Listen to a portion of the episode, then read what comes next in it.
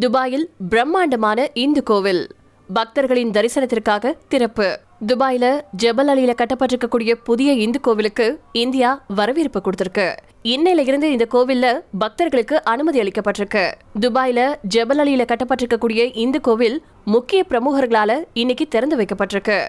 ஏழு தேவாலயங்கள் ஒரு குருத்வாரா உட்பட ஒன்பது மத ஆலயங்களை கொண்ட ஜெபல் அலி அப்படிங்கிற இடத்துல நடந்த விழாவில் இருநூறுக்கும் மேற்பட்ட பிரமுகர்கள் தூதர்கள் மற்றும் உள்ளூர் சமூக தலைவர்கள் கலந்துக்கிட்டாங்க கோவில்ல நடந்த நிகழ்ச்சியில ஐக்கிய அரபு இந்திய தூதரான சுஞ்சய் சுதர் பேசும்போது என்ன சொல்லியிருந்தார்னா இன்னைக்கு துபாயில புதிய இந்து கோவில் திறக்கப்படுறது இந்திய சமூகத்திற்கு வரவேற்கத்தக்க ஒரு செய்தி அப்படின்னு சொல்லியிருக்காரு. ரீகல் குழும நிறுவனங்களின் தலைமை நிர்வாக அதிகாரியான ராஜு ஷராஃப் கோவிலின் கட்டிடக்கலை மற்றும் கட்டுமானத்திற்கு பொறுப்பேற்றிருக்காரு.